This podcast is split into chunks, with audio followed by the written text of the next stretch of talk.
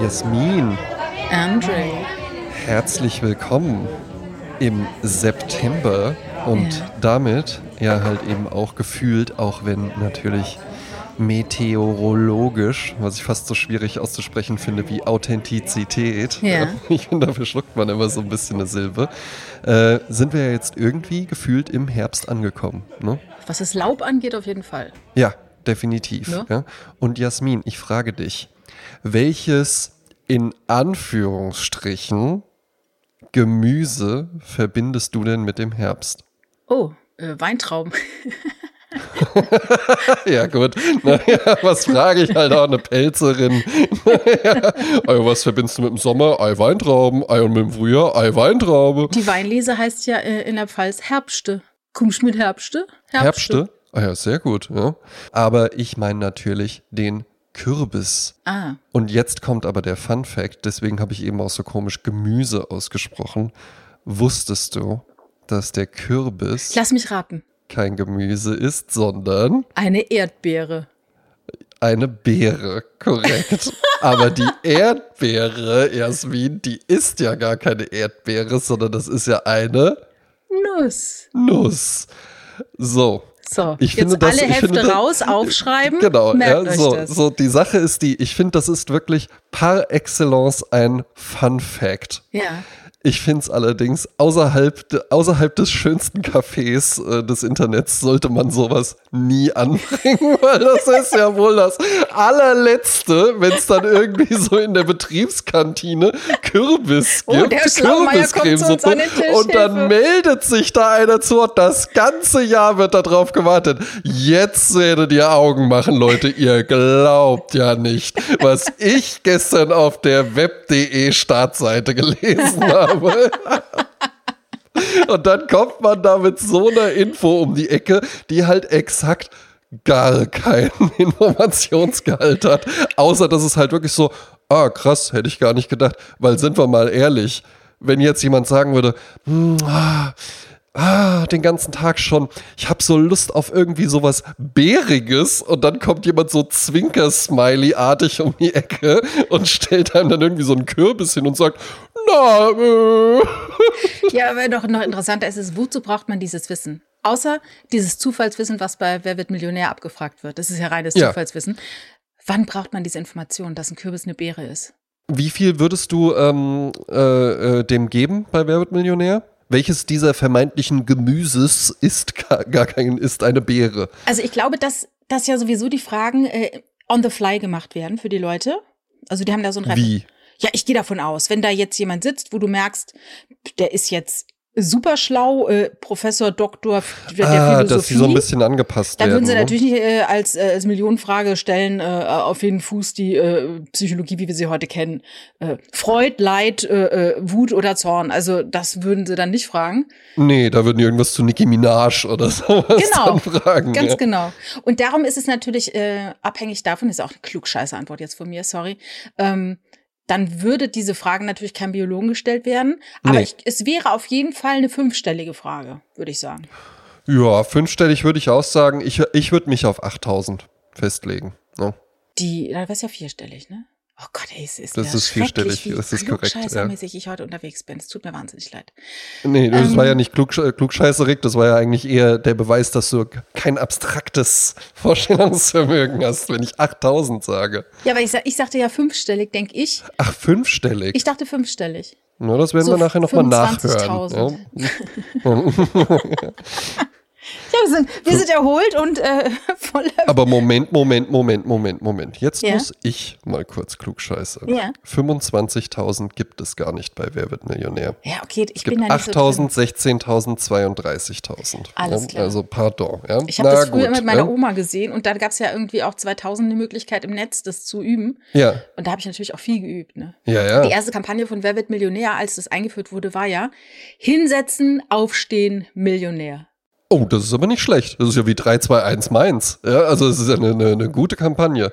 Nee, ist ja wirklich von außen betrachtet, du setzt dich hin und du stehst auf und dein Leben hat sich geändert. Ne? Passiert übrigens auch nach einer Operation. Oder einem Autounfall. Kleiner Scherz, ja. Mhm. ja, genau, ja. Oder äh, kann einem auch, kann einem auch irgendwie mit äh, Damenbesuch passieren. Da Oh ja. ist dann aber eher hinlegen. Genau, da kann sich, kann sich ein Leben noch Ähm, dazukommen. Eben, ja. Die Sache ist, äh, aber die, das hat ja tatsächlich bei manchen Leuten wirklich so richtig krass das Leben verändert. Also mir fallen jetzt zwei Leute spontan ein, die auch jetzt so ein bisschen in der Öffentlichkeit noch stehen. Einmal, äh, ich meine, den hättest du sogar auch äh, schon interviewt, der Bastian Bielendorfer, Ja. Der ja, glaube ich, tatsächlich seine, wahrscheinlich war der vorher schon irgendwie auch so im Comedy-Segment ein bisschen unterwegs. Null. Nein, gar nicht. Null. Das fing da an. Also ich kann die Geschichte von Bastian erzählen. ja, erzähl gerne, ja. Der war Psychologiestudent Mhm. und hat sich bei Wer wird Millionär beworben und ist auch genommen worden, ist ein Lehrerkind. Ja. Und der war sehr eloquent und witzig. Äh, bei ja auch auf dem Stuhl. Mhm. Und das zog sich dann, glaube ich, über zwei Sendungen, wie auch immer. Auf jeden Fall, die Leute mochten ihn.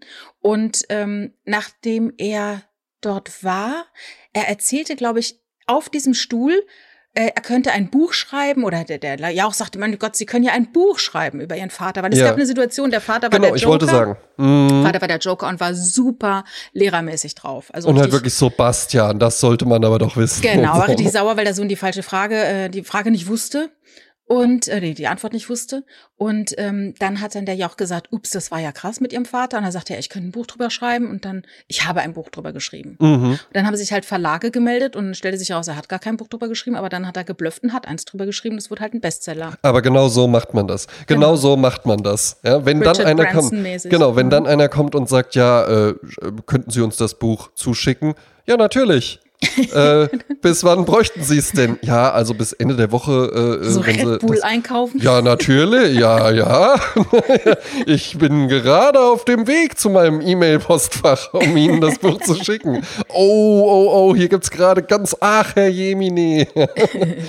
Ja, und der hatte halt dann ganz gut was äh, gewonnen bei Wer wird Millionär, der Bielendorfer, und war dann aber halt, das war natürlich sowieso ein Karrierebooster, beziehungsweise damals hat er nur Psychologie studiert und dann Ja. auf einmal äh, war er Bestsellerautor und ging dann auch auf die Stand-Up-Bühne. Ne? Und Eben. äh, jetzt füllt er die Längstes Arena und hat Ja, ja. erfolgreiche Podcasts und so, also irre. Ja, Glückwunsch, auch von Ja, uns. absolut. Er wurde auch von, wurde von Jasmin Klein interviewt. Ja, er war bei Also mir in der Show. Er war ja auch in der großen Show des eben. kleinen Unglücks. Ja, ja. Ne? Also und ich war mit ihm Mittagessen. So. So. Mhm. Ne? Also quasi bist du, Bastian Bielendorfer. ja. Frag mich mit 80 nochmal, dann glaube ich's. So, dann, wer mir noch einfällt, ist der, da vergesse ich immer den Namen, der mit dem Atze Schröder, den tatsächlich guten Podcast Gefühl, nee. Ach, jetzt komme ich weder auf den Namen vom Podcast noch auf den mit Atze Schröder, der Psychologe Betreutes auch. Fühlen. Betreutes, Betreutes Fühlen. Fühlen, Win genau, ne? Windscheid heißt Ja, er doch. Leon Nicht Windscheid. Joko, Leon Windscheid, Ja. genau, ja, weil ich war jetzt die ganze Zeit bei Joko Winterscheid. Der hat Ja. natürlich noch nie was bei Wer wird Millionär gewonnen. Nee, ja. der macht es Ähm, anders. Macht das hat einfach nur mit Ah, damit hat er seine Millionen Millionen gemacht. gemacht. ja. ähm, aber sei ihm auch vergönnt, ja. Ja. Ähm, Auch hier herzlichen Glückwunsch. auch von uns, ja. Ähm, Leon Winscheid, der hat da ja tatsächlich eine Million gewonnen und dann hat er irgendwie so einen Ausflugsdampfer oder sowas äh, Ja. davon gekauft. Ne? Münster, ne? Ja. So eventmäßig. Und Eben. lebt immer noch in einem Haus in der WG mit seinen Freunden. Ja, warum auch nicht? Das ist ja sowieso so ein Ding. Da hat, ich habe ja, äh, bevor ich mit meiner Partnerin zusammengezogen bin, auch in einer WG gewohnt und ähm, wir hatten tatsächlich immer so ein bisschen, also äh, Andreas hieß der, mit dem ich da hauptsächlich zusammen gewohnt habe, mit dem ich auch, als ich damals hier nach Wiesbaden gezogen bin, zusammengezogen bin. Und ähm, wir hatten immer so ein bisschen das Pech, dass wir uns dann noch faule Äpfel mit dazu geholt haben, die dann sehr, sehr unordentlich waren oder die dann äh, die Miete nicht bezahlt haben, mal so ein halbes Jahr lang oder sowas, Wie wo groß du dann hinterherrennen musstest. Äh, die, die war relativ groß tatsächlich, ja. Also äh, Andreas hatte halt eben so ein kleines Schlafzimmer und noch ein Wohnzimmer und ich hatte halt ein großes Zimmer und ähm, wir hatten dann irgendwann mal, ich weiß gar nicht, er hatte die irgendwo kennengelernt, eine äh, junge Mutter tatsächlich mit ihrem äh, damals vierjährigen Sohn und die musste äh, bei sich, die hat sich von ihrem äh, Mann getrennt und die musste dann da raus. Und dann hat er ihr gesagt, ey, wenn du Lust hast, kannst du auch übergangsweise bei uns wohnen. Das war dann aber leider, das war interessant, äh, halt wirklich einfach mit einem Kind im Haus dann auch zu leben. Äh, das war dann aber leider auch die, die dann irgendwie so, ja, Miete ist gerade schlecht, ich überweise es euch dann nächsten Monat und dann irgendwann haben wir auch einfach gesagt, du, äh, also Jetzt doch äh, raus auf die Straße. Du hast äh, Kind hin oder such dir, her. Such dir, such dir halt bitte mal was Neues. Könnt ihr auch so. Streichhölzer verkaufen. äh, äh, brauchten wir das Zimmer halt eben auch anders. Und dann hatten wir noch mal so einen Studenten mit drin, da haben wir beide schon gearbeitet. Und zwischendrin hatten wir aber mal kurz eine Phase, wo wir da zu zweit gewohnt haben und beide voll berufstätig waren. Und da dachte ich mir auch, naja, so ein schlechtes Modell ist das eigentlich gar nicht. Ne? Wenn du jetzt, wenn du jetzt Single bist oder so, ähm, wenn du dir halt, so diese Single-Wohnungen sind ja wirklich vollkommen überteuert, was Preis-Leistung angeht. Ne? Dann kriegst du irgendwie eine 80 Quadratmeter Wohnung für 900 Euro oder 1200 Euro in Köln oder so. Ja, weil, weil die Küche und das Bad ist ja praktisch sowieso da. Genau. Das benutzt nur eine Person, ne? Das ist so eine Grundausstattung, die kostet halt einfach mal einen gewissen Standard, Genau. ne? Ne? Und dann hast du halt irgendwie dann noch so ein Zimmer oder zwei Zimmer oder sowas. Wohingegen, wenn jetzt beide voll berufstätig sind, einigermaßen verdienen, ich meine, dann kannst du dir ja irgendwie da so ein, kannst du dir dann ein 300 Quadratmeter Loft oder sowas mieten. Na, Loft jetzt wahrscheinlich nicht so geeignet. Wenn es sowas gibt, ne? Ich glaube, sowas gibt's gar nicht mehr. Oh, doch, also in Wiesbaden schon. In Wiesbaden, ich habe irgendwann, habe ich mir äh, äh, mit meiner Freundin mal den Spaß gemacht. Wir gucken immer mal so nach Wohnungen. Sollte man Mhm. im Übrigen auch tatsächlich immer mal so machen, genauso wie man, wenn man Angestellter ist, immer auch mal so seine Sachen für eine potenzielle Bewerbung parat haben sollte. Ah, ja. Dass man dann nicht in die Bastian Bielendorfer Problematik kommt, dass man dann sagen muss, ja, ich habe das Buch hier irgendwo. Ja. Ähm, und wir gucken ab und zu immer mal nach Wohnungen und ab und zu machen wir uns auch mal den Spaß, genauso wie man ja auch gerne einfach mal äh, äh, bei Chanel am Schaufenster vorbeigeht, in dem Glauben so, ja, vielleicht, vielleicht kaufe ich ja jetzt einfach hier was. So denken wir uns dann manchmal auch, wir machen jetzt einfach mal den Filter mit Preis gar nicht an Ah, ja. und wir sortieren es einfach mal andersrum. Und hier, also in Wiesbaden gibt es vollkommen abgefahrene Wohnungen, weil es hier ja so total viele Altbauten gibt. Also Ja. hier gibt es 500 Quadratmeter äh, äh, Belle Etage mit einem, wie einem Ballsaal noch mit dabei. Die kosten dann aber halt eben auch 5000 Euro Miete, im Kaltmiete im Monat oder so. Ja, dass es überhaupt noch zur Miete sowas gibt, ne? Also ich kenne sowas halt nur zum Verkauf, ne? Das finde ich auch irre, dass das halt, dass es halt eben Leute gibt, die sowas dann mieten. Aber gut, du hast halt eben einfach, vor allen Dingen durch die Nähe zu Frankfurt, hast du dann Leute, die irgendwie sagen, ja gut, ich bin jetzt irgendwie mal aus Singapur äh, für zwei Jahre oder sowas hier, ich möchte halt gern was Repräsentatives haben oder so. Ja, wird dann halt auch vermietet. Ne? Was ich dann auch ganz gerne mache, ähm, so Ferienwohnungen mir anschauen weltweit ne? oder Mhm. Ferienhäuser. Aber ich muss sagen, ich bin oft sehr abgeturnt von so Plastikstühlen, komischen Plastiktischdecken auf Terrassen und so.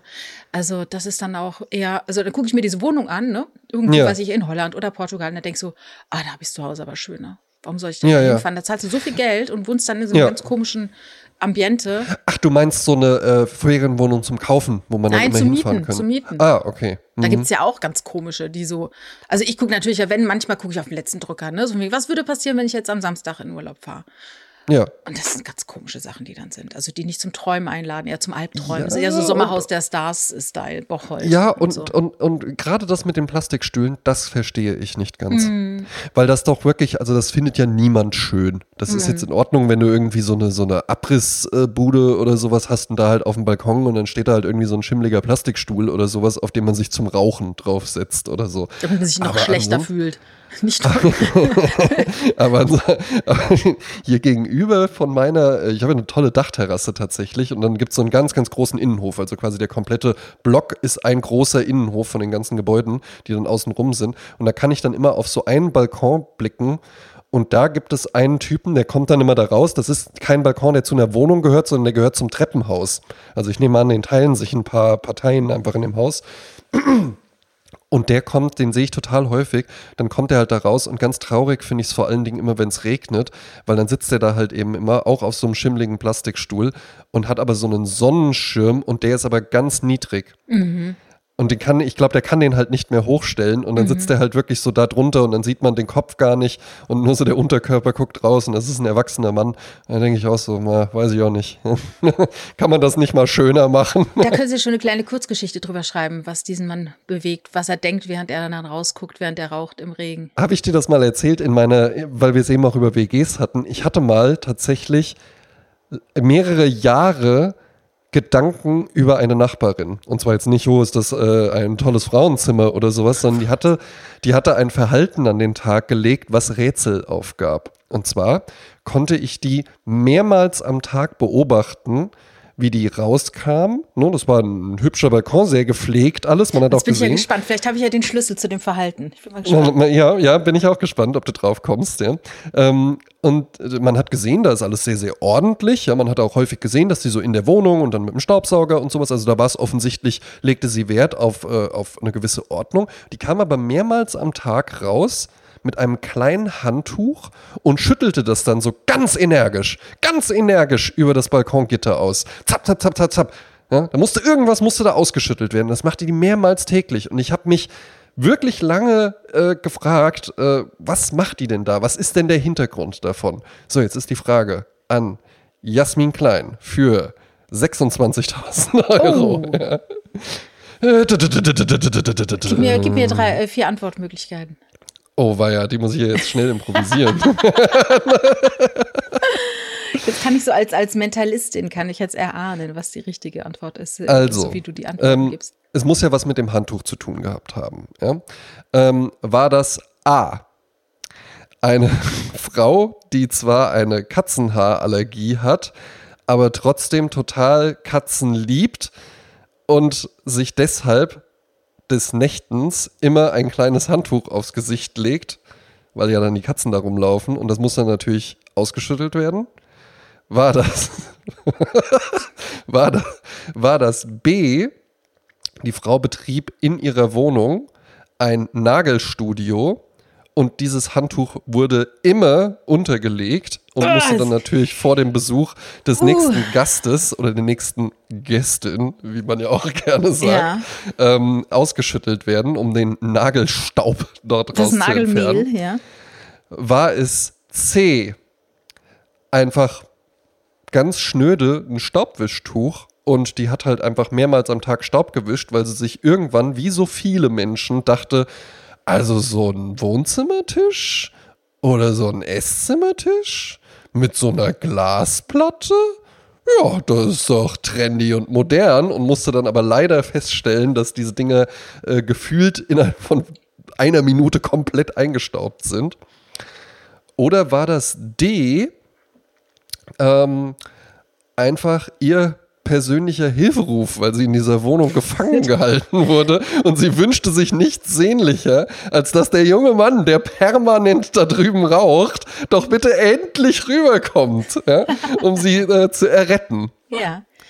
Also, ähm, also wenn die jetzt wirklich die Katzenhaarallergie hätte und würde sich dann in äh, Touren, weil das, das wäre super dämlich, dann macht man halt eine Box, wo man die Katzen nachts reinsperrt, ne? Also Ach halt, so? So äh, macht man das? Ja, natürlich. Und ich würde äh, natürlich auf Nagelmehl tippen. Aber wehe dem, der da unten vorbeiläuft. Das ist ja wohl super eklig. Hab ich dir, jetzt musst du, du, sagst mir jetzt die Auflösung, aber ich sag dir mal meine Geschichte mit Nägeln. Erzähl. Ja. Es ist, Sie legen sich fest auf die Nagelstudio-Geschichte, mhm. Frau Klein. Richtig. Sehr gut. 26.000 Euro. Gerne, ja. Ich weiß nicht, ob ich es schon mal erzählt habe, es ist eigentlich gar keine schöne Geschichte. Vielleicht sollte ich es auch nicht. Ach, sie ist auch nicht so schön. Doch, ich möchte jetzt auch kein Geheimnis ja. draus machen. Ähm, vielleicht habe ich es auch schon erzählt und es ist eh schon approved. Also, es begab sich zu einer Zeit, als es Wohnungen schwer zu kriegen waren. heute immer vor 30 Jahren wie heute. Ähm, da äh, hatte ich eine kleine Übergangswohnung in Hamburg bei einem jungen Mann, der aus Schleswig-Holstein kam und der am Wochenende sich was dazu verdiente, indem er uns seine Wohnung überließ, damit wir in Ruhe uns Wohnung anschauen konnten in Hamburg. Ach, das ist ja die trendy. die Wohnung befand sich, glaube ich, in Harburg oder in Wilhelmsburg, ich weiß nicht mehr genau. Auf jeden Fall war es so, dass ähm, meine Freundin Bettina Darf ich kurz, dann auch ganz kurz, ganz kurz unterbrechen? Ja. Das war ja vermutlich zu einer Zeit vor dem Internet oder bevor das Internet so ein flächiges Ding wurde. Das war, oder? Äh, ja, das war eine, äh, weit vor einer Zeit des ja. Internets, ja. Und weil das ist ja jetzt kein ungewöhnliches Modell, ne? Und ah, jetzt so. würde man halt eben einfach sagen, eine Übergangswohnung oder weiß ich nicht oder sowas. Aber wie kam man vor dem Internet dann da drauf? Weil du warst ja jetzt nicht in Hamburg, das war jetzt nicht irgendein Kumpel von dir oder so. Nein, gar nicht. Achso, du meinst, wie ich da auf diesen Typen gekommen bin? Ja. Ja, also damals gab es die Möglichkeiten, es gab zum Beispiel Magazine, es gab ähm, Heftchen, ähm, es gab äh, die Möglichkeit, Aushänge zu machen. Mhm. Also hatten wir, mein Freund und ich, ein Foto von uns beiden gemacht und haben äh, diese ganzen Dinge, wo man unten so abzieht mit Telefonnummern. Ja. Ach, Wahnsinn. Es gab keine Handys, ne? Dann, es gab auch keine Mailadressen und man hat eben eine Festnetznummer angegeben, wo man ein AB dran hatte. Und dann hat man gesagt, hallo, wir sind ein junges Paar, wir ziehen nach Hamburg, wir suchen eine Wohnung, wer kann uns helfen? Äh, so viel Geld haben wir, so was suchen wir und so weiter. Und dann ja. äh, hast du deine Festnetznummer angegeben Und da war die Technik schon so, ich hatte so ein von, Smart, äh, von, von Swatch hatte ich ein AB. Aha. Das heißt, dann habe ich dann halt drauf geschrieben, hallo, lieber Anrufer, ich hoffe, du möchtest äh, mir eine Wohnung anbieten. Äh, bitte sprech nach dem Pfeifton, ich rufe sofort zurück und gib mir deine Nummer an. Dann haben die dann da drauf gesprochen und man hatte selbst eine kleine Fernbedienung, die man mitnehmen konnte. Aha. Das heißt, ich konnte überall in der Telefonzelle in Hamburg meine, mein, mit einem Codewort meine AB in Mainz abrufen, konnte dann Wow. Piep, so einen Fiebton angeben und konnte dann abhören, wem er drauf gesprochen hat. Und das hat man natürlich mehrmals täglich gemacht. Und diesen Typen habe ich, ich glaube, da habe ich mir Studentenwerk oder so Aushänge gemacht, um zu fragen, welcher Student kann am Wochenende seine Wohnung zur Verfügung stellen, dass wir da schlafen können. Und dann der hat der sich gemeldet. So war das damals. Ja, cool. Ja. Richtiges Craft-Wohnungssuching. Und dann hatte der sich gemeldet und dann waren wir mehrere Wochenenden bei ihm in der Wohnung. Und äh, eines Wochenendes, war glaube ich vier bis sechs Wochen oder sowas, waren wir da. Und dann kam die Bettina auch angereist aus Mainz, um ein Wochenende mit uns in Hamburg zu verbringen. Wir waren dann also zu, zu dritt in der Wohnung. Und der Typ, der war sehr genau, der, der, der hatte so eine Anlage, ähm, eine Musikanlage, und wir durften die nur berühren. Da hat er so ein Tuch hingelegt. Wir mussten also unsere Hand ähm, in diesem Tuch verstecken und nur mit per Tuch durften wir die Knöpfe drücken von der Musikanlage, damit auf gar keinen Fall Ei, ei, ei, ei. Also er war da sehr genau. Aber die äh, Küchenschränke waren richtig gut versifft. Also da war es ihm völlig Ja, egal. Also waren gut, die Anlage 20 Jahre äh, Fingertascher drin. Und äh, auf seinem Tisch, auf seinem Nachttisch, lag eine schöne, abwechslungsreiche Sammlung von abgeschnittenen Zehennägeln. Interessant. Die hat er dort gesammelt.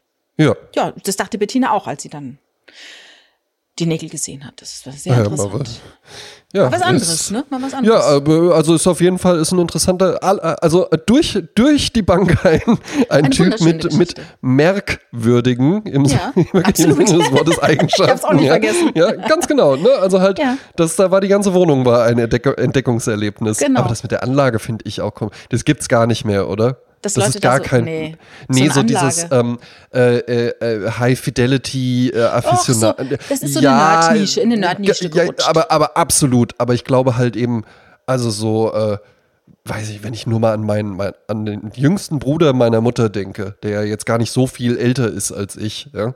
Ja, gut, schon eine Ecke, aber gar nicht mal so riesig älter. Aber das war ja schon früher ein Riesenthema. Männer und ihre Stereoanlagen. Klar, ja. Verstärker, Lautsprecher, Und dann jetzt- hat man die gepimpt, man hat ist ein Techno-Label Genau, gegangen, ja. Und ne, jetzt, jetzt glaube ich, ich glaube, die, die jetzt noch übrig sind, die sind dann auch so, ne, mit einem Mhm. Tuch und da muss dann so ein Gewicht äh, draufgeschraubt werden und das darf nur so und so und das ist dann so ein extra Zimmer, wo man dann reingeht, um, um, und da ist der Sessel dann so ausgerichtet, Barfuß dass man dann da. Musik hört.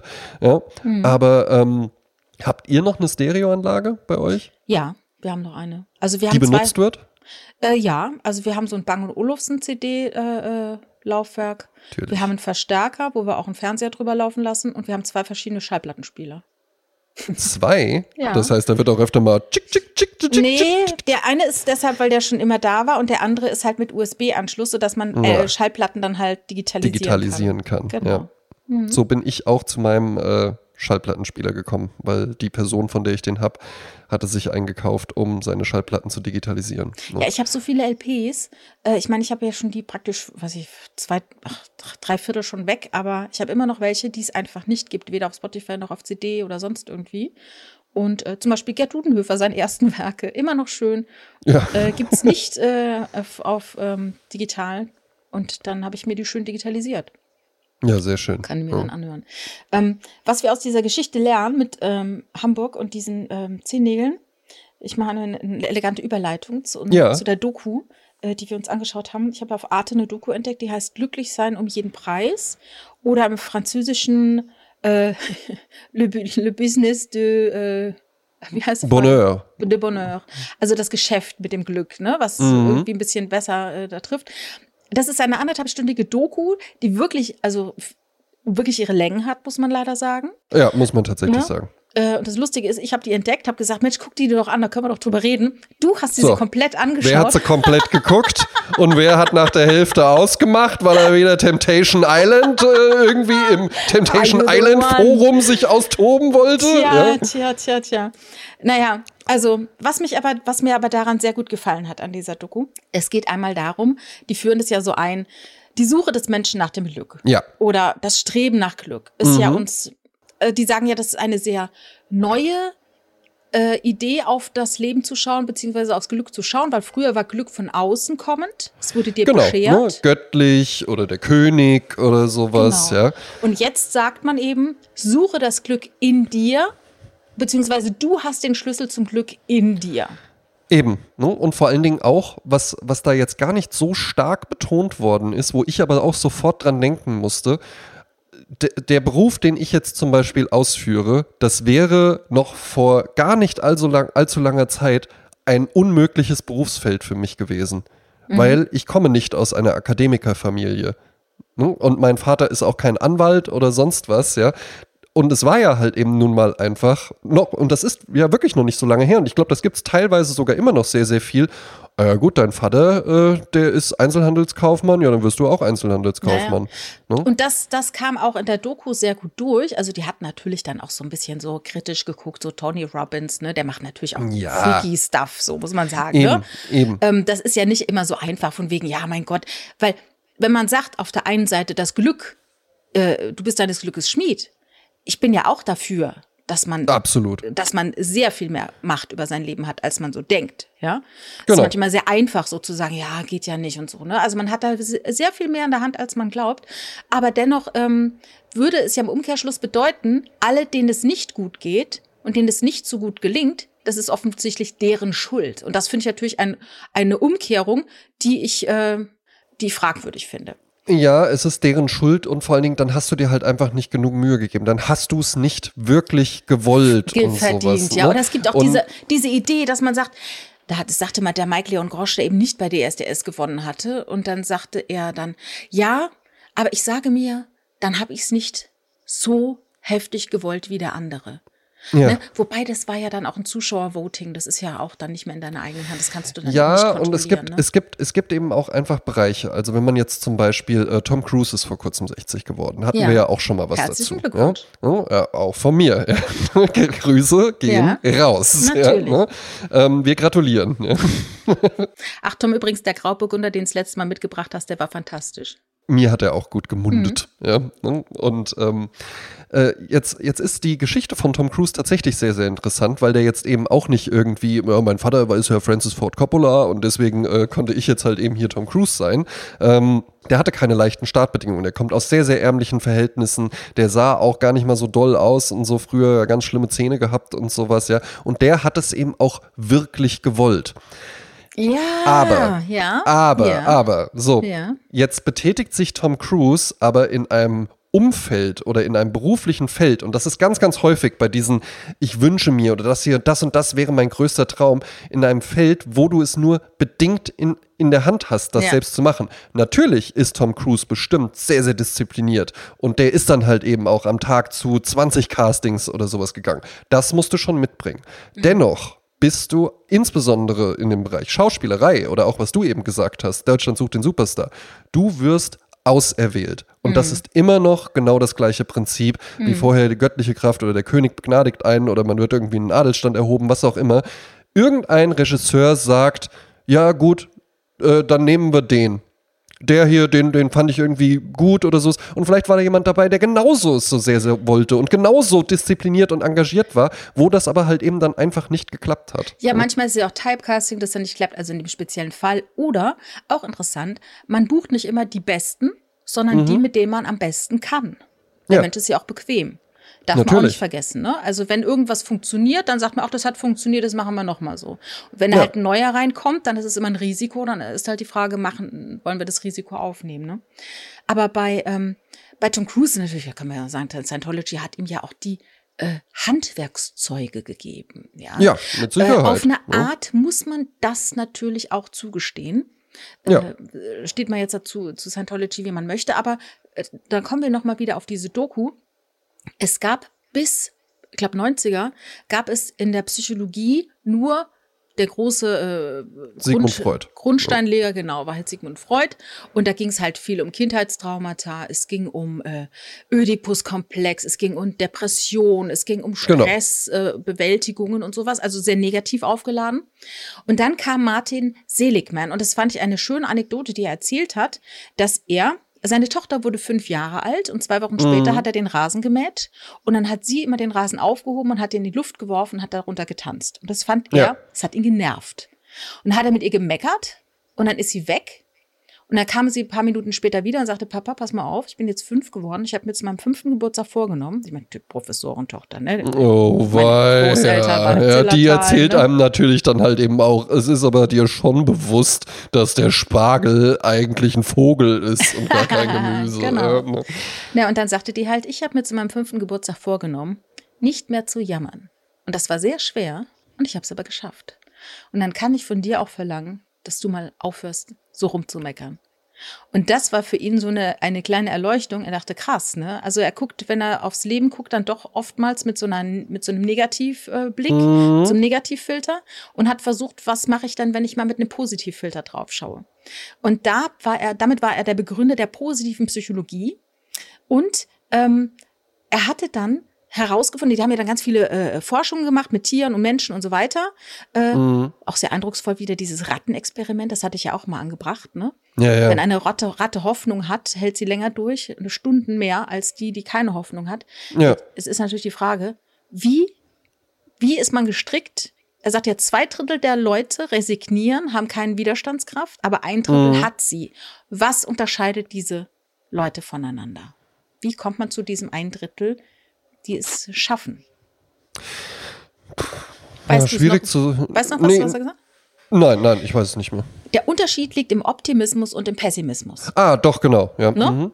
Und er sagte, Pessimisten denken drei, haben drei verschiedene Glaubenssätze, die sich komplett unterscheiden von denen der Optimisten. Also die Pessimisten, die ja zwei Drittel der Menschheit ausmachen, Mhm. denken erstens, wenn etwas passiert, etwas krasses, dann denken die erstens, es ist von Dauer. Ja, das bleibt jetzt so. Genau. Und zweitens, es überschattet alles. Und drittens, ich kann nichts dagegen tun. Mhm. So eine Ohnmacht. Die Optimisten hingegen, die denken, das geht vorbei. Das ist nur eine Situation von vielen und ich kann was dagegen tun. Und dieses Mindset, das kann man teilweise mitbekommen aus der Kindheit, von Eltern, Leuten, die an einen, eine, an einen glauben, die einen bestärken.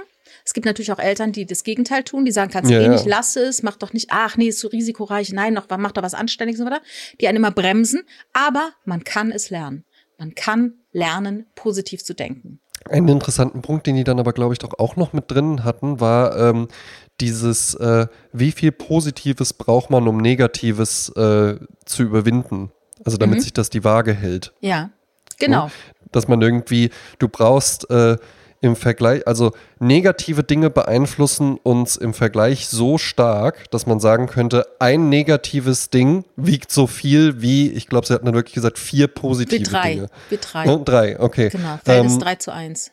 Genau, und das ist ja tatsächlich auch was. Und das kennt ja jeder auch, der irgendwo irgendwie schon mal in sozialen Netzwerken irgendwie ein Bild von sich gepostet hat oder sonst was. Ja.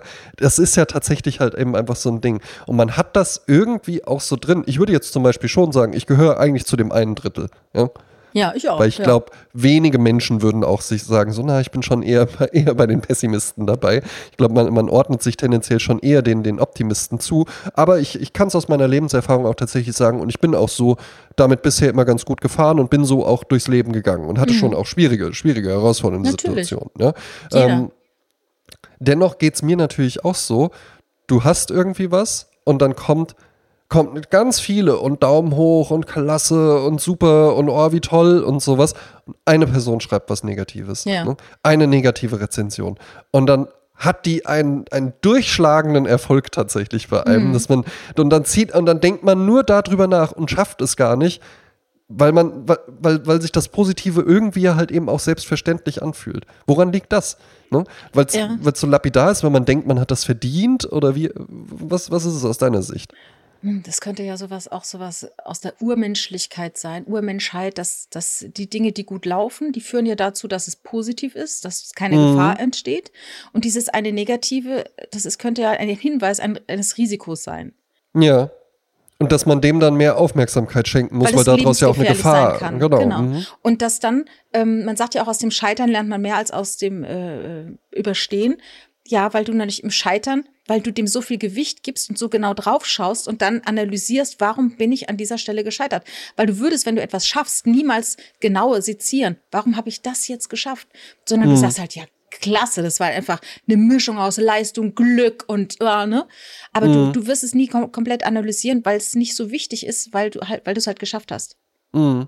Weißt du, wenn du jetzt zum Beispiel über einen Berg, sp- äh, über eine Schlucht springst Ja. und hast es geschafft, dann weißt du, ich habe es geschafft, ich kann es und gehst einfach weiter. Wenn du es nicht schaffen würdest, könntest du später analysieren, was war denn da falsch? Und dann kannst du daraus lernen. Vielleicht, vielleicht ist es das, keine Ahnung, dass man dem so Ja. viel Gewicht gibt. Ja, stimmt, dass man positive Dinge auch seltenst analysiert, weil die haben ja dann geklappt. Mhm. Ne? Dass man sich dann nicht hinterher fragt, warum, ne, wenn wir jetzt, es ist ja äh, nichts Lebensgefährliches, aber wir nehmen ja auch jede Woche hier zusammen auf. Ja? Ja. So, und es gibt ja auch Folgen, wo wir beide hinterher dann irgendwie sagen, boah, Mensch, da hat man, also ich, ich, ich, ich, ich habe wirklich so ein konkretes Bild auch vor Augen, ne? Wir, wir beenden dann hier so die Aufnahme und, und schalten, schalten das Tonbandgerät ab und so Ja. weiter, ja, und sagen dann beide so, ja Mensch, das lief ja heute hier wie geschmiert und sowas, ja.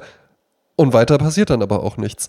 Man Ja. geht irgendwie nicht in positive Debriefings rein. Genau, das macht das man ja so stimmt. im, im, im Unternehmenskontext, machst Ja. du ja halt Briefing, dann äh, Durchführung und dann hinterher eigentlich noch Debriefing. Genau. Und Debriefings werden aber auch in der Regel wirklich immer nur angesetzt, wenn es auch irgendwo gehakt hat.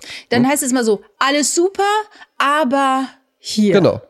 Genau. Ne? Und darauf, dann- darauf wird dann ja, ja. geguckt. Und wenn es jetzt aber halt eben einfach nur richtig super gelaufen ist, dann sagt halt eben keiner was. Da hatte ich auch mal mit einer Kollegin das Gespräch drüber, die so im Eventbereich vor allen Dingen tätig ist. Mhm.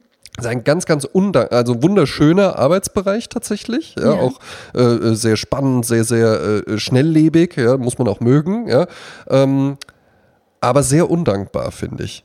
Weil Events halt eben auch sowas sind, wenn ein Event einfach nur gut läuft, ne? so wie gedacht irgendwie, du gehst zu einem Konzert, ja, es klappt dann alles so mit dem Platz finden an der Garderobe, gibt es jetzt keinen größeren Stress, irgendwie in der Pause geht man noch ein Glas trinken oder sowas, dann zurück an seinen Platz, Konzert ist gut, alles abgefrühstückt, dann sagt man irgendwie einfach so, ja, äh, ah, das war aber nett, ja, sollen wir jetzt noch irgendwo was trinken gehen? Ende, ja. Wenn aber nur eine Kleinigkeit nicht funktioniert, wird sich darauf total fokussiert. Ja. ja, oder zum Beispiel, ähm, wenn man jetzt, ähm, ich sag mal, du hast einen Handwerker bei dir zu Hause, ne? Ja. Das hatten wir kürzlich, wir hatten längere Zeit einen Handwerker bei uns zu Hause, eine Firma. Und als das alles vorbei war, kam die eine, unsere Ansprechpartnerin quasi, Key Account Management, wie auch immer, und hat einen Fragebogen äh, mitgebracht. Den, das fand ich ganz toll. Ähm, und dann hat sie die einzelnen Positionen durchgefragt, war das alles zu ihrer Zufriedenheit und so weiter. Aber das, also das war schon mal eine gute Idee. Ja, Einfach mal zu sagen, wie lief's dann? War alles okay? So. Jetzt hat man vielleicht gesagt, ja, das war alles okay, aber die und die Sache nicht. So. Dann ist der Fokus darauf. Aber sie weiß gar nicht, warum ich was okay fand. Ne, also da wird dann gar nicht mehr so nachgefragt, von wegen, das war Nee. alles gut, ja. Aber zu sagen, was war denn daran für sie gut? Also das ist genauso, ist ja tatsächlich in der Kindererziehung. Ähm, man sollte in der Kindererziehung ja Folgendes machen, dass du Dinge, die du an deinem Kind nicht gut findest, Verhalten, was du nicht gut heißt, komplett ignorierst und Verhalten, was du gut findest, bewertest oder beziehungsweise aber erwähnst und nicht Ja. nur sagst, hasse ich, aber ich sag jetzt mal ganz, stell dir vor, du hast ein vierjähriges Kind, das kommt mit zur Oma Erna an den Kaffeekuchentisch und muss jetzt irgendwie funktionieren. Die Oma Erna hat keine Spielecke, du hast vergessen, irgendwas mitzubringen und jetzt muss das irgendwie funktionieren, eine Stunde, anderthalb. Und das Kind hat sich vorbildlich verhalten. Ähm, und dann geht man dann halt nach Hause und dann sagt er zu dem Kind, ich fand das ganz toll, wie das heute mit dir funktioniert hat. Und dann wird das Kind es ja nicht gar nicht verstehen. Du musst dann genau sagen, du hast da gesessen, du warst da so still, fand ich, fand, fand ich gut in dem Moment, ja. Genau. Oder du warst nett oder ne, so dass man einfach ganz konkret sagt, was denn daran schön war und nicht einfach nur sagen, das lief gut oder ja, weil man diese diese Kritik immer und dann hast du das gemacht und das und das fand ich nicht gut und so. Das ist doch komisch, dass man sich auf das Positive, dass man Ja, da das kam- Positive nicht Eben, konkretisiert. da, genau, da kamen wir ja jetzt ganz organisch im Gespräch drauf und das macht man ja halt eben einfach wirklich nicht. Mhm. In ganz, ganz wenigen Lebenssituationen, weder beruflich noch auch so in so einer Partnerschaft oder sowas, ja. ja Mhm. Positives da- Feedback geben. Po genau, Konkretes. Positives nimmt man, nimmt man einfach so irgendwie hin, dass das ja, ja, war ja, war ja alles gut und dann müssen wir uns jetzt auch nicht damit aufhalten oder sowas. Ist, glaube ich, auch ganz vielen Leuten unangenehm. Mhm. wenn man das tatsächlich so machen würde. Die hätten erstmal Schwierigkeiten, damit umzugehen, kann ich mir gut vorstellen. Auch, ja. Ja. Ähm, und es gibt doch jetzt auch diese Dankbarkeitstagebücher und Journal, Journalings. Ähm, und das ist ja so ein bisschen für sich selbst das zu machen, dass man morgens ja. aufschreibt, drei Dinge, für die ich dankbar bin. Das bedeutet ja nicht nur von wegen, alles ist irgendwie okay, sondern das zu konkretisieren. Zu sagen, ich bin dankbar, dass ich heute Morgen ohne Schmerzen wach geworden bin. Ich bin dankbar dafür, dass, ähm, dass heute, äh, was ich, was die Sonne gescheint. Und ich bin dankbar dafür, dass ich, keine Ahnung, dass ich heute mir Spaghetti Bolognese mache, die ich schon lange nicht mehr gegessen habe und auf die ich mich ja, ja, freue. Ja, ja, so. Naja, vor allen Dingen ist da, ich habe das tatsächlich vor Jahren auch mal äh, längere Zeit gemacht. Ähm, und natürlich fängst du halt erstmal so mit den ganz offensichtlichen Sachen an. Ne? Tolle Wohnung und tolle Partnerinnen und die Katzen sind lieb und sowas. Aber wenn du das dann jeden Tag machst, ich habe, glaube ich, sogar fünf Sachen genommen, ähm, weil ich ambitioniert bin. ähm, weil ich bei, bei Tony Robbins war. Ja, genau, ja, der gesagt hat so, äh, äh, work fucking harder. ähm, und dann irgendwann musst du dann aber halt wirklich mal so auch mal nachdenken. Ja gut, ja, ja, jetzt habe ich hier alles im Schlafzimmer schon beschrieben. was, was denn noch? Ja. Ich bin immer noch dankbar dafür, dass ich alle Finger an den Händen habe. Genau, ja, was, gibt, was gibt's denn, was gibt's denn sonst noch? Und dann äh, kommt man auch auf andere Ideen plötzlich mhm. wieder. Ja? Und mhm. dann fällt einem das halt eben auch tatsächlich erstmal auf. Mhm. Was auch interessant war in der Doku, und da habe ich mich aber noch nicht so reingekniet, es äh, gibt so äh, Schüler, Schülerinnen von äh, Martin Seligman und der, äh, eine davon, Don Clifton, der hat dann so ein eigenes Konzept sich überlegt. Mm, die Clifton Strengths. Ja, genau. Das fand ich sehr interessant, habe ich noch nie von gehört. Äh, Nein, der, noch nie gehört. Er sagt, es gibt 34 verschiedene Stärken, die äh, ein Mensch haben kann, äh, aus vier verschiedenen Themen. Mm. Und es dominieren fünf. Also man muss quasi einen Test machen. Ich weiß gar nicht, ob der irgendwie Geld kostet, ob man den online machen kann. Also ich Mit auf jeden Sicherheit kostet der Geld. Ja, okay. Ähm, mal gucken, ob ich den mache, je nachdem, wie viel er kostet. Ähm, komisch, ne? Wenn er, würde er 100 Euro kosten, würde ich ihn nicht machen. Dann ist es mir egal, welche Stärken ich habe. nee, aber äh, also, also du hast ja eben gerade 26.000 Euro gewonnen. Ich finde, da kannst du schon wieder, ja. könntest du ja schon mal. Und was, ma was machen Sie mit dem Geld, Rocklein? Genau, ich mache den Don Clifton. Tony Strength. Robbins und Don Clifton Strength Test. Übrigens, Tony Robbins kommt nächstes Jahr nach Köln in die Lanxess Arena, ne? Und gehst hin? Ach, mit Bastian glaub, Bielendorfer zusammen, der kann doch da bestimmt was klar genau, machen. Basti, gib mal, gib mal VIP-Tickets. Tja äh, wie gesagt, 6.000 bis 8.000 Euro kostet es, wenn du eine Woche mit dem machst, ne? Aber mit 30.000 mhm. anderen im Raum, ne? Also jetzt nicht so irgendwie eins zu eins. Ähm, nee, nee. Äh, also, äh, Don Clifton sagt eben, es gibt fünf, fünf Stärken, äh, ähm, man hat natürlich von allen 34 Stärken hat man irgendwas, aber von fünf mhm. sagt er, dann nehmen wir die mal, das sind deine, deine, fokussier dich auf die, weil das ist dann am leichtesten für dich. Und wenn du das für dich weißt, dann kannst du leichter, durch, leichter durchs Leben gehen, weil du eben weißt, das fällt mir leicht. Und da kann ich dann auch mein Glück finden, weil ich dann ja. gute, positive Bestärkung habe. Die ja. sind eingeteilt in einmal strategisches Denken, ist der große Überbegriff. Mhm. Das andere ist Beziehungsaufbau. Das andere ist die Einflussnahme. Und das andere die Durchführung. Das erscheint mir irgendwie total random. Total random, total übergeordnet und sowas. Aber weißt du was? Das ist ja halt eben auch ich glaube, darum funktionieren diese ganzen Sachen oder auch diese, es gibt ja zig Bücher, 12 Rules for Life von Jordan Peterson oder Atomic Habits Zehn oder Wege sonst was, ja. Äh, ja, genau, ja, ne? Ähm, weil äh, äh, das hat auch, glaube ich, einen Grund, dass da immer ganz viel mit Zahlen und sowas dann halt mhm. halt eben auch drin ist, ja. Und das ist hier so ein, einfach ein Fragebogen. Kann. Ja, weil halt eben einfach diese ganzen Dinge, die sind ja total komplex, weil menschliche Gefühle und da gehören ja Stärken, Schwächen auch mit dazu, ja auch total komplex sind. Ne? Mhm. Ne? Jemand, der jetzt irgendwie Alkoholiker ist, das kann sein, dass da die Eltern Alkoholiker waren, das kann sein, dass dem was ganz Schlimmes widerfahren ist, das kann einfach sein, dass der auch in seinem Job irgendwie äh, äh Probleme hat, das kann sein, dass er damit wahnsinnig tolle positive Erfahrungen gemacht Oder hat und das irgendwann umgeschlagen ist. Und ständig genau. mittrinkt. Ne? Und das ist, das, ist so komplex mhm. und das ist natürlich nichts, was du jetzt in so einem Seminar vermitteln könntest, wenn ich mich da hinstelle und sage, ja, es ist halt sehr komplex, müssten wir jetzt einfach so mit jedem mal so individuell gucken, aber gut, das ist ja vollkommen äh, äh, un, un, unwirklich, dass wir das jetzt wirklich machen. Ne? Aber schön, dass Sie da waren. Aber Tony Robbins macht es doch so schön, dass er sagt, ich sehe in deinen Augen, dass du der Welt Gutes geben möchtest. Ja, ich sehe es ja, in ja, dir. Du ja, hast ja, es. Und du vielleicht hat dieses Mäuschen, dieser Mensch noch nie in seinem Total. Leben hat irgendjemand genau. was Positives Exakt. zu ihm gesagt. Exakt, und das fand ich auch, das ist auch mein Kritikpunkt tatsächlich an dieser Doku. Ähm, die war sehr äh, en français, ja? Mhm. Ähm, was ja so ziemlich das Gegenteil zu diesem American Tony Robbins Spirit ja. ist, würde ich sagen. Ja? Ähm, da war ja dann auch immer mal so eine äh, französische Soziologin, die dann auch so, ja und äh, nein, und der Staat müsste da viel, viel mehr eingreifen und so. Es ist ja das Gegenteil von, von dem, was so ein US-Amerikaner denkt, der halt einfach sagt, so, alles klar, ich nehme jetzt einen Kredit auf und dann gehe ich zum Tony Robbins Seminar und dann ändert das mein Leben. Mhm. Und dann ändert das sein, sein, sein Leben vielleicht nicht, dass der dann danach Tom Cruise ist oder sowas. Das vielleicht nicht. Aber wie du schon gesagt hast, wenn das für jemanden funktioniert, was sind, das wirkt ja erstmal so, was, 8000 Euro, damit du dann da mit 12.000 Leuten in einem Raum bist und ein bisschen rumhopst und sowas, ja. Aber nehmen wir mal an, das ändert dann wirklich dein Leben. Ne? Hm. Und nur so ein bisschen. Ne? Du gehst dann danach raus und du sagst, ey, ich pack's jetzt mal an und sowas und machst dann, keine Ahnung, einen Imbiss auf oder sowas, ja. Und was ja jetzt nicht der, der, der Traumjob oder sowas ist. Aber ja, hat sich das dann nicht gelohnt? Was sind dann ja. in 20 Jahren 8000 Euro, die du dann dafür ausgegeben hast, wenn man mal überlegt, wie viele Leute auch und damit will ich das gar nicht schlecht reden, das kann ja auch andere Gründe haben, aber jahrelang zur Psychotherapie gehen und da halt eben nichts draus ziehen. Und für die wäre dann vielleicht einfach so jemand, man kann ja auch ganz andere Sachen nochmal machen, zu einer systemischen Beratung gehen, die funktioniert auch nochmal ganz anders. Also es gibt ja schon viele verschiedene Ansätze, die man auch im Leben wählen kann, wenn man sagt, ich möchte jetzt irgendwie mal was ändern und ich schaff's aber nicht allein. Ja. ja. Äh, erinnerst du dich noch, ich habe doch mal den Film Der Ja-Sager empfohlen, ne? Ja.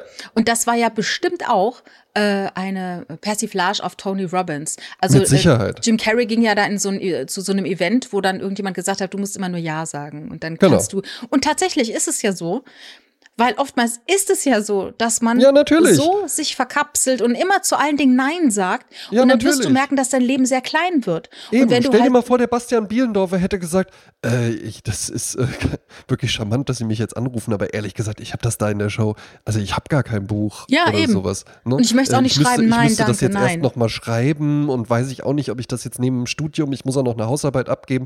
Nee, der hat halt eben dann Ja gesagt. Ja. Mhm. Und manchmal ist es eben so, oder oftmals, also ich, ich habe diese Erfahrung gemacht, wenn irgendeine Tür sich öffnet in deinem Leben, ne, in Form ja. von jemandem, der dir ein Angebot macht oder äh, du lernst jemanden kennen oder ja, du hast irgendeine Erfahrung, ähm, ja, dann, dann geh da durch diese Tür. Dann sag mhm. einfach ja. Und Richard Branson sagt ja auch, sag, sag, wenn jemand dich fragt, kannst du das machen oder mal, dann sag erstmal ja und dann kriegst du es schon irgendwie hin. Und das dann passiert auch was. Es passiert, es macht, es gibt auf jeden Fall etwas. Ja. Ja. Und das, äh, das finde ich, ähm, ist stark, auf jeden Fall. Aufregend, ja. ja. Ich finde das aufregend und das, ist, das macht das Leben auch aufregend. Eben. Ne? Dass man Dinge, die auf einen zukommt, einfach am Schopf packt und sagt, okay, dann mache ich das jetzt mal. Und vielleicht falle ich auf die Schnauze. Aber ja. dann habe ich auch was davon. Und weißt du was? Auch so diese, ich war da früher ein totaler Gegner davon. Ja, da hätte ich gesagt, da hätte ich bei Tony Robbins, wir nehmen jetzt die ganze Zeit den, da kann man ja auch, da kann, weißt du was, da kannst du auch einfach irgendwie in einem Clubhotel irgendeine, so und jetzt machen wir mal eine Polonaise oder sowas, ja, was mhm. ja auch einfach so ein gute Laune-Mechanismus ist oder jetzt mhm. wird hier geschunkelt oder sonst was, ja. Und da war ich natürlich früher way too cool für, ne? Ja, ja, und, na, aber auf gar keinen Fall und sowas, ja. Mittlerweile denke ich da tatsächlich auch ein bisschen anders drüber und frage mich da halt eben, das heißt nicht, dass man bei allen mitmachen muss, aber vielleicht ist es auch manchmal gut, wenn man dann halt eben einfach mal sagt, ich lasse mich da jetzt mal drauf ein. Und dann kann man ja hinterher beim persönlichen Debriefing, was ja. man dann natürlich jeden Abend macht, neben dem, neben dem Dankebuch liegt auch das Daily Debrief Buch bei mir. Und dann kann man da, da ja auch reinschreiben, ähm, äh, Polonaise super, äh, Gruppensex war nicht so meins. Genau. Fand ich jetzt nicht so toll. Ja, ja. Ne? nee, also ich finde auch, ähm, dazu gehört natürlich auch eine gehörige Portion Selbstironie. Ja. ja. Äh, und das hat man halt, wenn man jung ist, noch nicht so. Da nimmt man sich Nein. ja noch wahnsinnig ernst und wichtig und das ist alles peinlich und unangenehm. Und je älter du wirst, wie gesagt, umso egaler ist es einem. Dann, dann, wie gesagt, dann steht man halt um zwei Uhr nachts auf der Bühne und singt dann halt aus vollem Herzen Thank you for the music, egal ob es schief oder schräg ist. Aber einfach, weil man es fühlt und weil es Spaß macht und dann hat Exakt. Halt mal gemacht, ja. Ja. Gut, jetzt muss man halt sagen, Jasmin Klein steht dann auf der Bühne und alle denken sich so, boah, hat die eine tolle Stimme. Besonders nach so und so viel Guinness. Ein interessantes Ding fand ich noch, das hast du äh, wahrscheinlich dann nicht mehr gesehen. Nein. Ja, ähm, weil das da kam so wieder, im, letzten, im letzten, Drittel äh, äh, der Doku. Da ging es dann so um ähm, diese positive Psychologie äh, im Management also ah, ja. äh, auf, mhm. auf Corporate übertragen. Führungskräfte. Und da fand ich einen ganz, ganz interessanten Punkt. Die waren dann bei irgendeinem äh, was war das, so ein, so ein Uhrenhersteller oder Ja. sowas. Ja? Und da hatten die einfach äh, eine, eine Studie gestartet, erhöht sich denn hier die Produktivität, wenn wir äh, die Lampen austauschen, also bessere Lampen anbringen, dass die Werkshalle besser beleuchtet Du, das ist ja, das ist ja dieses alte äh, Ding von äh, Henry Ford, Ja, wo die Leute kamen und gesagt haben, wir machen jetzt mehr, mehr Licht hier ans Fließband. Stimmt, es war, genau, es war das, es war das Fortwerk. Genau, Ja. vorher hatten die irgendwas mit Uhren oder sowas. Ja. Es war das Fortwerk und die haben dann diese Studie gemacht. Ja. Die Studie kam dann zu dem Ergebnis, nee, ändert überhaupt nichts, wenn wir hier die Beleuchtung ändern. Trotzdem hatte sich die, äh, hatte sich die Produktivität erhöht. Warum? Weil die Arbeiter einfach gesehen haben, ach guck mal, hier wird was für mich gemacht. Hier wird irgendwie in, in mich auch als, als menschliches Wesen investiert. Der Arbeitgeber kümmert sich oder sowas. Dann möchte ich jetzt auch was zurückgeben. Ja. Und das ist ja auch so dieses, diese moderne Arbeitswelt, in der wir uns jetzt bewegen. Jetzt bist du selbstständig. Ähm, das heißt, du schaffst dir deine Arbeitswelt ja immer schon selbst.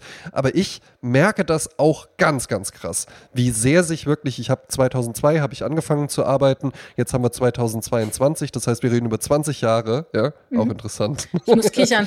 Ich habe, äh, also, so, weißt du, wann ich angefangen habe, äh, Geld zu verdienen? 1978. Nein, äh, 85. 85. Mhm. Ja, gut. Da war ich minus eins. da konnte ich leider noch nicht arbeiten, Jasmin. Es tut mir leid. Ja, es hat aber in dem Körper meiner Mutter vielleicht schon gearbeitet, je nachdem, über welchen Monat wir da reden. Ja. Ähm, Geld habe ich natürlich auch schon vorher verdient, aber da bin ich wirklich dann so ins Berufsleben eingetreten. Ähm, und ich finde es schon auch interessant, wie sich wirklich so die Arbeitswelten verändert haben. Und ich habe ja auch viel in Werbeagenturen gearbeitet, wo das ja tatsächlich auch äh, sehr, sehr, schnell schon so mit dazugehörte. So, ey, klar, ist hier jetzt nicht so doll bezahlt wie irgendwo anders und, und auch lange Arbeitszeiten, viel Aber es Druck gibt und sowas. Becks Gold. Aber es gibt einen Kicker und wir haben einen Kühlschrank voller Bier und der Chef ist nicht der Chef, sondern das ist der Thorsten und der kickert auch mit und der trinkt auch mal ein, ein Bierchen mit dir und äh, wir haben hier auch so einen so einen Chillax-Raum, wo eine Wii drin steht und da zocken wir dann, treffen wir uns immer mal zum Wii-Zocken und sowas, ja.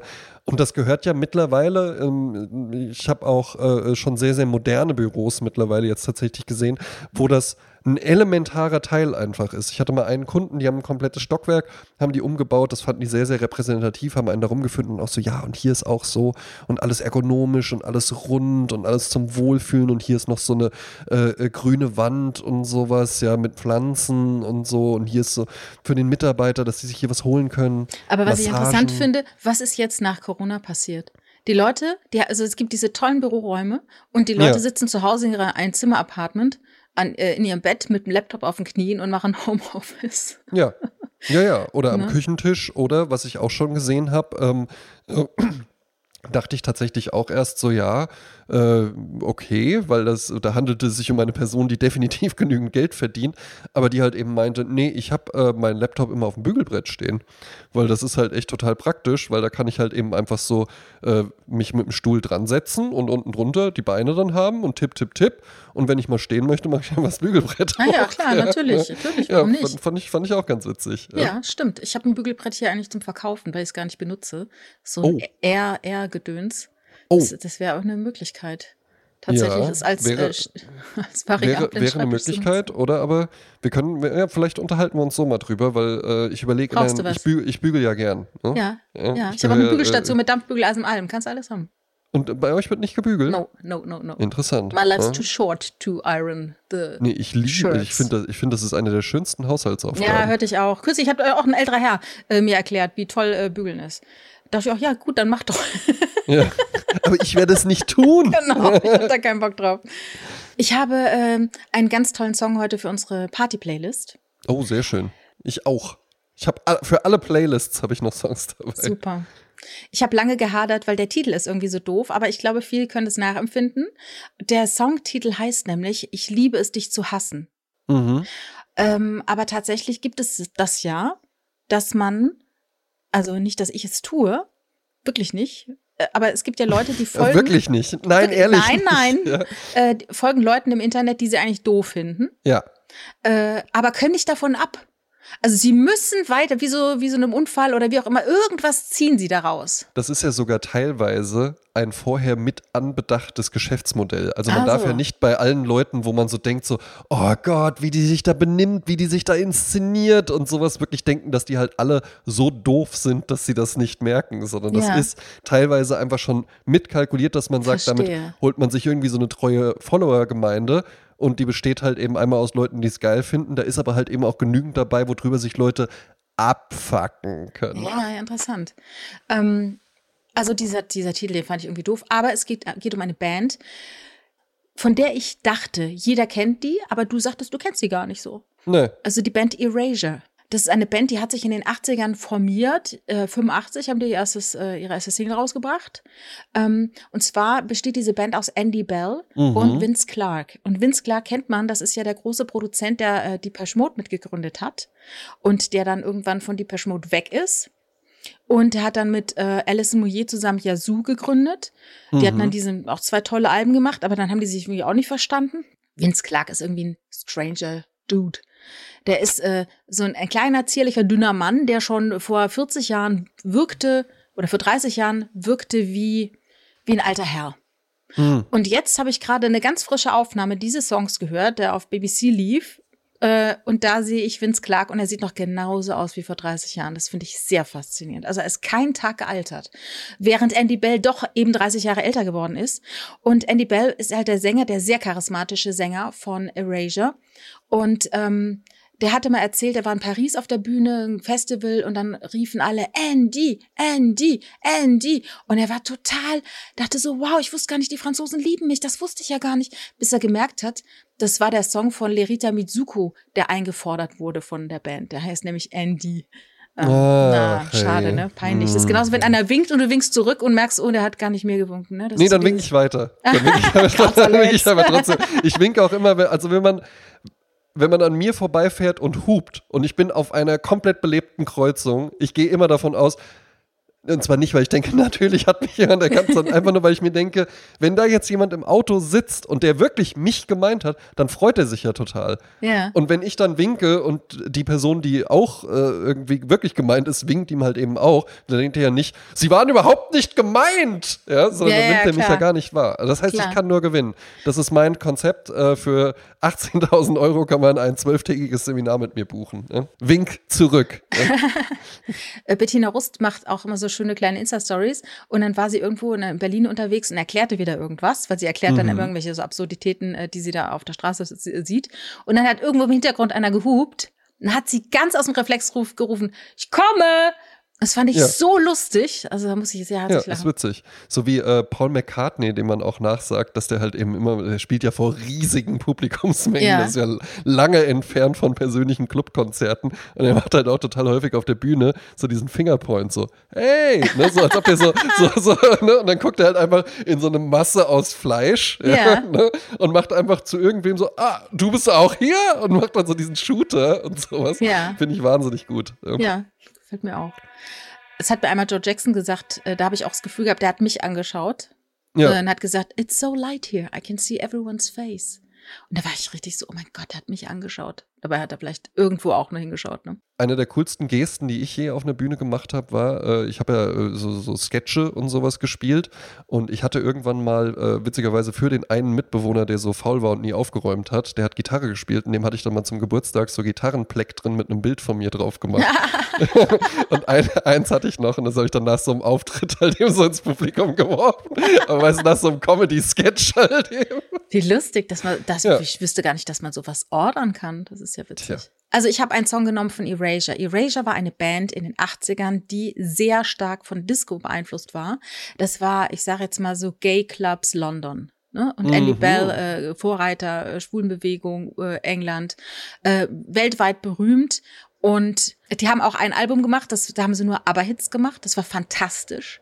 Also Mhm. ist kein Tag gealtert, kann man sich immer noch gut anhören. Es hat mir damals immer sehr gut gefallen, wenn er gesungen hat, Gimme, Gimme, Gimme a Man After Midnight. Da dachte ich so, Mensch, toll, das passt ja auch tatsächlich inhaltlich. Ja. Und ähm, den Song, den ich heute wähle, äh, heißt I Love to Hate You oder Love to Hate You. Und der kam genau heute, am 9. September, raus, aber vor 31 Jahren, nämlich 1991.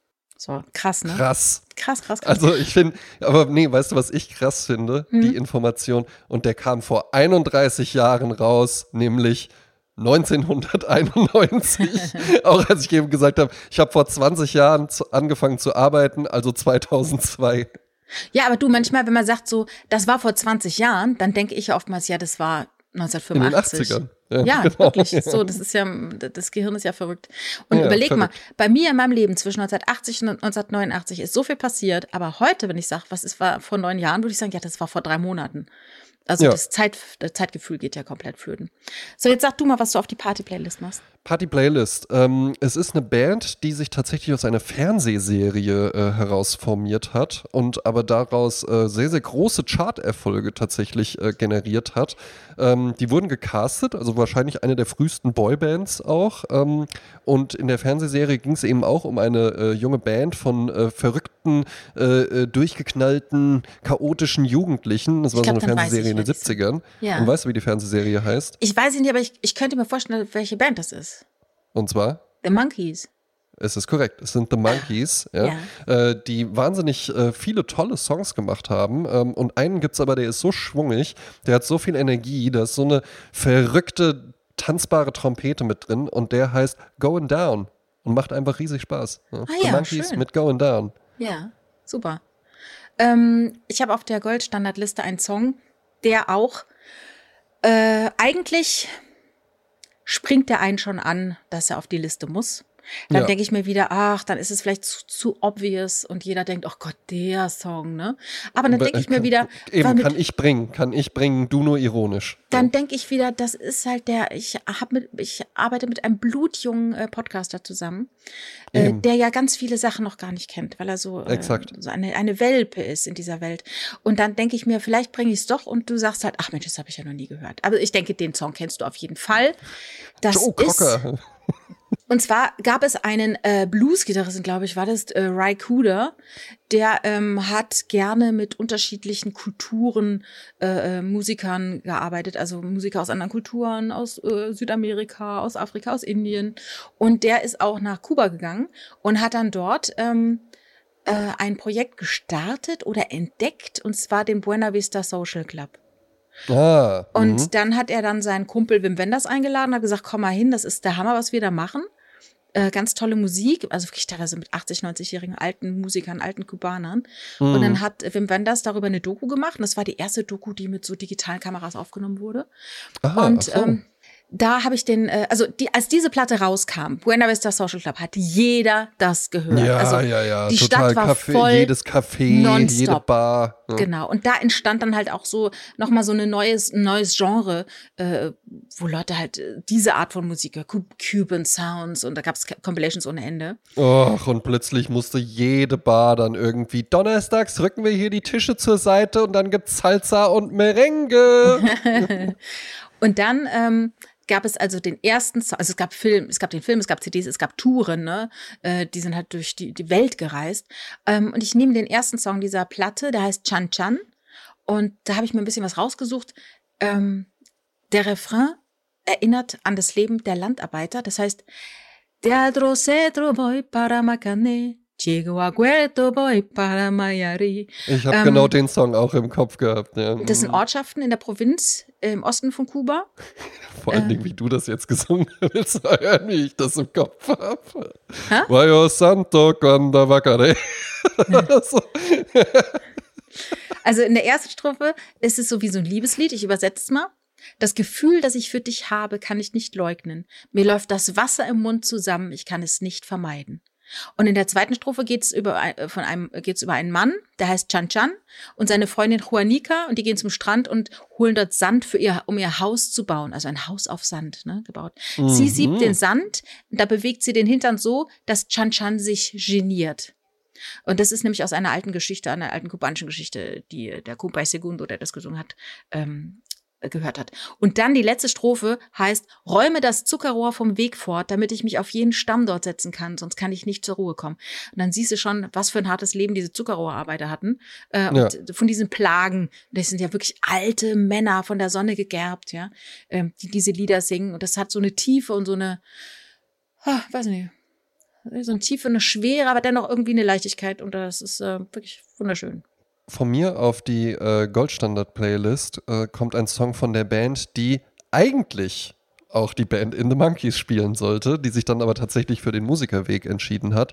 Ähm, die Rede ist von The Lovin' Spoonful, Ja. wo ich ähm, nachgelesen habe, dass äh, das sowohl eine Slangbezeichnung für Ejakulation als auch für Heroin aufkochen ist. Ach, wie schön. Ja, interessant. Ja. Ähm, äh, äh, große Band, äh, 60er, 60er Jahre aus New York City.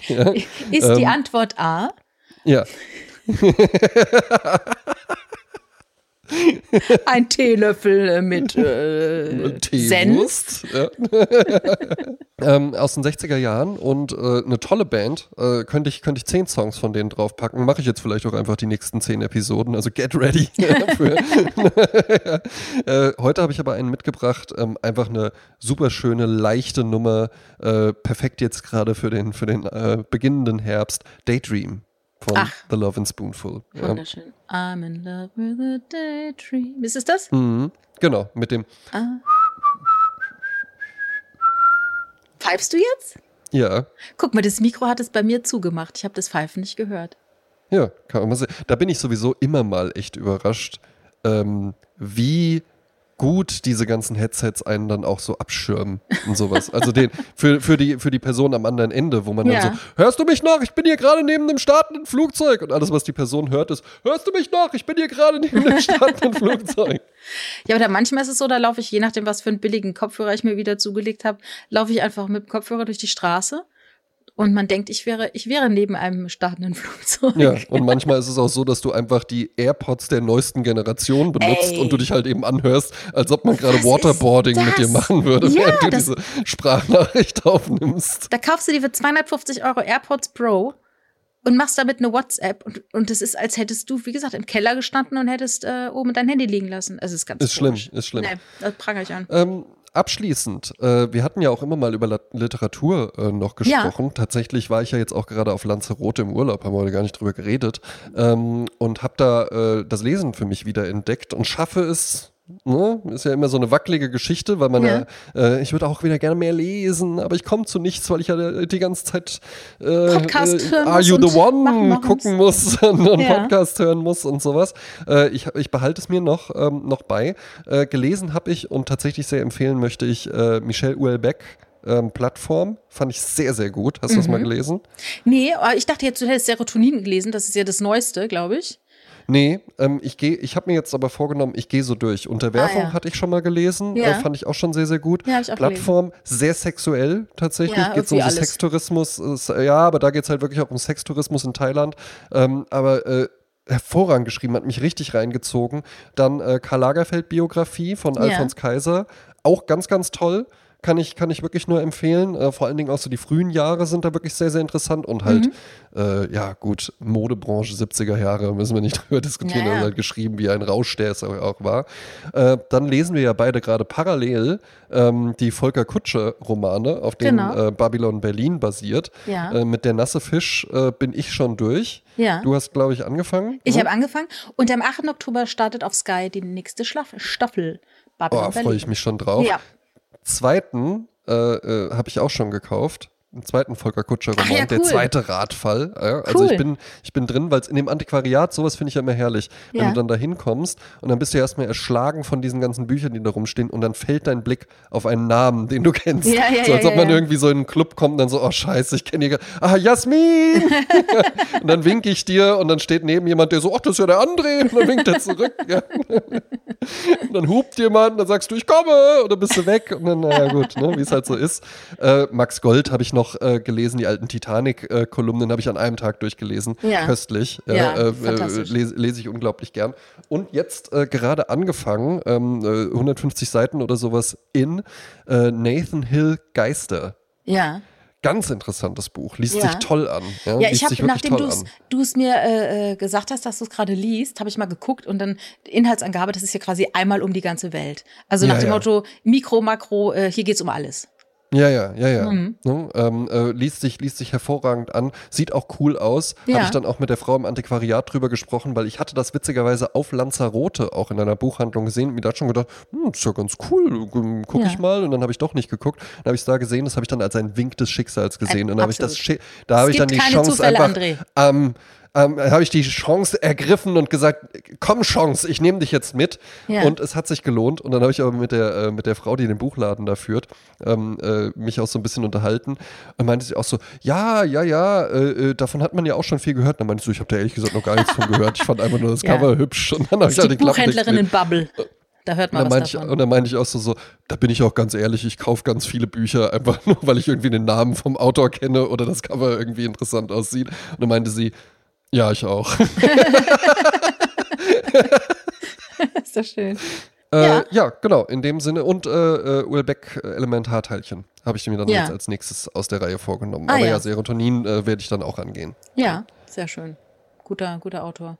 Hervorragend, ja. Sieht aber äh, äh, grauselig ist wunderschön, aus. Äh, Fände ich, fänd, fänd ich, schlimm, den, fänd ich schlimm, wenn der mir entgegenkommen würde. Ja, ja. aber das ist, er versagt sich einfach dem Kapitalismus und dem Selbstoptimierungswahn. Ist ne? einfach cool. Ne? Genau. Gut. Oder bon, wie der Franzose sagt. Ähm, bon, bon. Ähm, gut, gut. dann äh, bestellen wir noch, ich war auf Lanzarote, was habe ich denn da viel getrunken? Äh, Stella Artois, belgisches ah, Bier. Ja. Hervorragend. Ja. ja, sag mal der Artois. Äh, ich tippe mal drauf. Stella Artois, äh, Stella Artois. Ja, einmal bringst du mir noch eine Stella Artois. Yeah, Stella ja. Artois, aber flott. quel giorno qui, sai cosa fa? 7000. Sono partito, cazzo, sono partito da casa, via, sono andato all'ospedale, sono salito a Carbonera, sono andato